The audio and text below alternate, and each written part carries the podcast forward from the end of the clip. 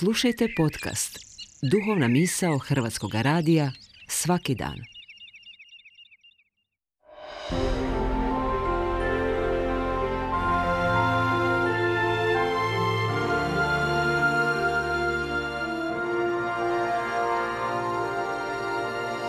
Duhovna misao. Urednica je Blaženka Jančić.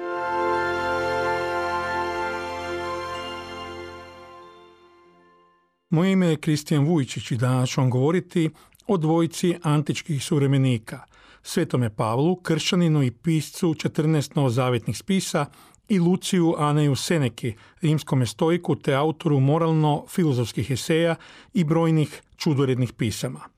Pokušat ću vam u kratkim crtama, poput grčkoga povisničara, biografa i filozofa Plutarha, prikazati usporedne životopise ovog para velikana antičkog doba, jednog rimljanina i jednog židova, njihove različitosti i posebnosti, odnosno dodirne točke, kako misaone, tako i duhovne. Rimski stoički filozof, književnik i senator Lucijane Seneca, rođen u pokrajini Hispaniji, španjolskoj provinciji Rimskog carstva u gradu Kordobi oko četvrte godine prije Krista, bio je jedan od najvećih moralista svojega vremena. Budući da je javno izražavao neslaganje s carevima Kaligulom i Klaudijem I, prognan je na Korziku, da bi se vratio 49. iz progonstva u Rim, gdje je postao odgojitelj, a poslije i savjetnik caru Neronu, koji ga je nakon desetogodišnje službe zbog navodne urote prisilio na samoubojstvo 65. godine. Iako nikada nije osnovao filozofsku školu jer je bio odgajan kao političar, pa je nakratko bio i konzul, Seneka mlađi smatrao je da filozofija oblikuje i izgrađuje dušu, te je pisao filozofske eseje iz područja praktične etike, te čudoredna stoička pisma prijateljima, kao što je bio Lucilije i poznanicima, u kojima im je pružao utjehu ako su bili prognani ili su izgubili dijete ili im se u životu dogodila kakva druga nesreća.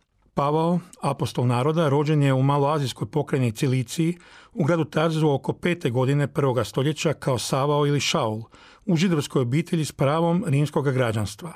Završio je rabinsku školu u Jeruzalemu i usto stekao helenističko obrazovanje, te isprva progonio prve kršćane. Nakon obraćenja na putu u Damask počeo je propovijedati evanđelje i osnivati kršćanske zajednice te je napisao 14 poslanica, novozavjetne spise u kojima je postavio temelje kršćanske teologije i dao smjernice za kršćanski život i bogoslužje, a koje su bile upućene pojedinim osobama i mjesnim crkvama. Kad je u Jeruzalem donio milodare za kršćansku zajednicu, bio je uhićen i zatvoren u Cezareji, pa je kao rimski građanin uputio priziv na cara te je odveden u Rim, gdje je djelovao tri godine iz pritvora, a za Neronova progona kršćana smaknut 67. godine.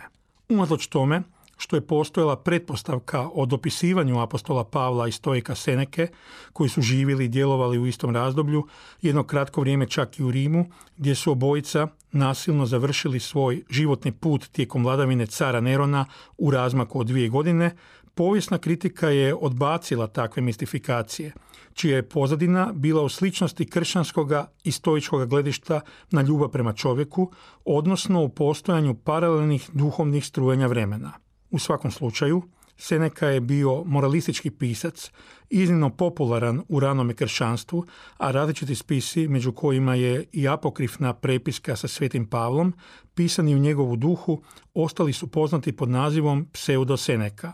Svojim učenjem o providnosti, vječnosti i konačnom sudu, te ljubavi prema robu pa i neprijatelju, utjecao je na kršćansku etiku, a crkveni oci – osobito Sveti Jeronim, smatrali su ga, kako nam otkriva natuknica u općem religijskom leksikonu, tajnim kršćaninom.